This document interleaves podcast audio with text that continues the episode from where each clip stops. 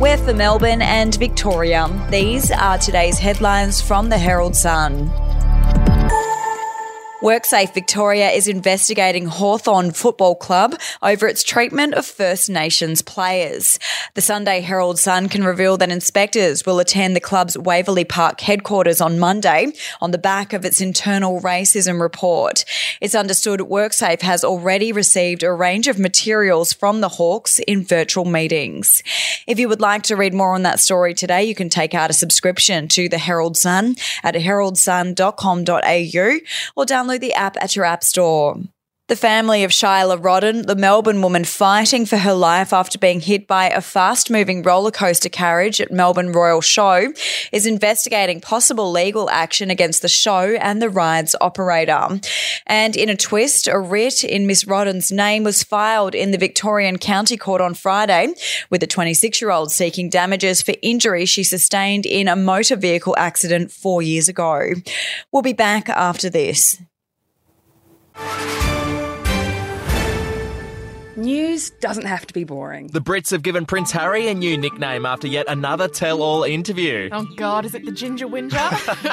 Let the team at news.com.au get you up to speed each day with their podcast, From the Newsroom. a couple were busted joining the Mile High Club. Well, I guess they can't fly Virgin anymore. Politics, sport, red carpets, royals. Get all the goss in just a few minutes. Follow From the Newsroom wherever you get your podcast from. Young Victorian veterans are slipping through the cracks due to a lack of mental health support, with ex service community leaders warning soldiers that served in the past decade are being forgotten. The Sunday Herald Sun can reveal Bravery Trust, which provides emergency financial relief and counselling to serving and ex service members, has experienced a surge in support calls from veterans. And it's been revealed hundreds of VCE students have been caught cheating during their final exams in recent years.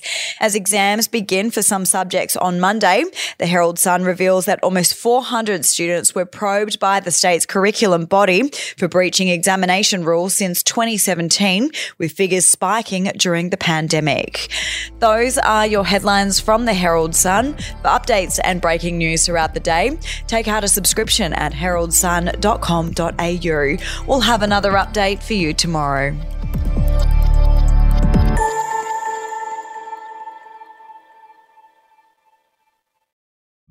The podcast Faith on Trial looks into Hillsong, both in Australia and the US, and takes both the listener and hosts on unexpected twists and turns in the story of Brian Houston and the Singing Preachers. There are two incidents involving Pastor Brian. The Australian journalists uncovered a litany of alleged criminal behavior in the megachurch. Financial gifts were being given to the leaders of the church. Listen to Faith on Trial Hillsong ad free on Crimex Plus on Apple Podcasts today or wherever you get your podcasts.